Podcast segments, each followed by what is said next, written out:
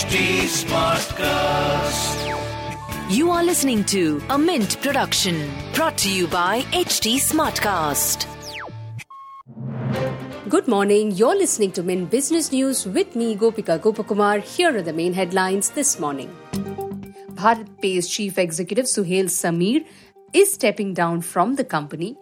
He has been overseeing the fintech company after it ousted co founder Ashneer Grover over alleging financial misappropriation.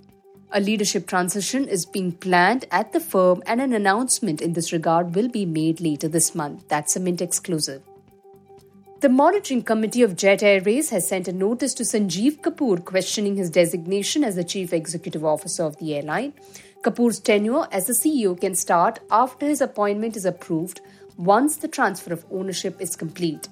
The panel said that the, till the transfer is complete, the monitoring committee is overseeing the airline.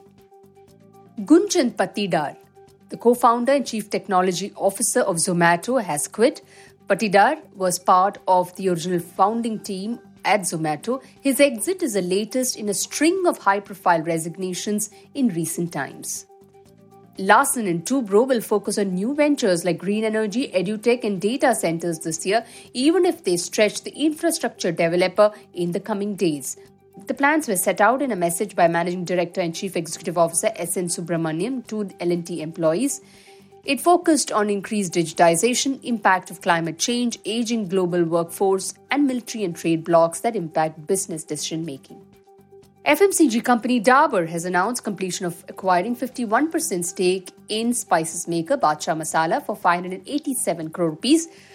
Dabur India said that the share purchase agreement and shareholders agreement have been executed by the company with the existing promoters and shareholders of Badshah.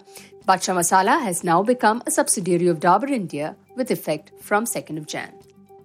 The central government has raised windfall tax on petroleum, crude oil, and aviation turbine fuel. Late on Monday, it raised windfall tax on crude oil to 2,100 rupees per ton from 1,700 rupees effective on Tuesday. An operational creditor has filed a 211 crore rupee insolvency case against Zee Entertainment Enterprises. The company said it will be filing its reply rejecting the claim on the ground that there was a pre existing dispute between the parties on the claimed amount. JS Autocast Foundry has entered into a business transfer agreement with Indoshell Mould. For the purpose, the SEZ unit with a capacity of 42,000 MTPA supplies fully machined critical castings to marquee customers in the automotive industry. Moving on to markets, benchmark indices edged lower in trade today after markets in the Asia Pacific commenced the first trading week for the year with sharp losses.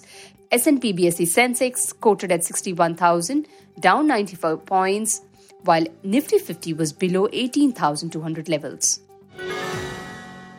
In business term of the day, we look at credit spread. It's also known as yield spread. It's the difference in yield between two debt securities of the same maturity but different credit quality. Credit spreads are measured in basis points with a 1% difference in yield equal to a spread of 100 basis points. With that, it's a wrap on today's edition. Thanks for tuning in. Have a great day. See you tomorrow. Bye bye.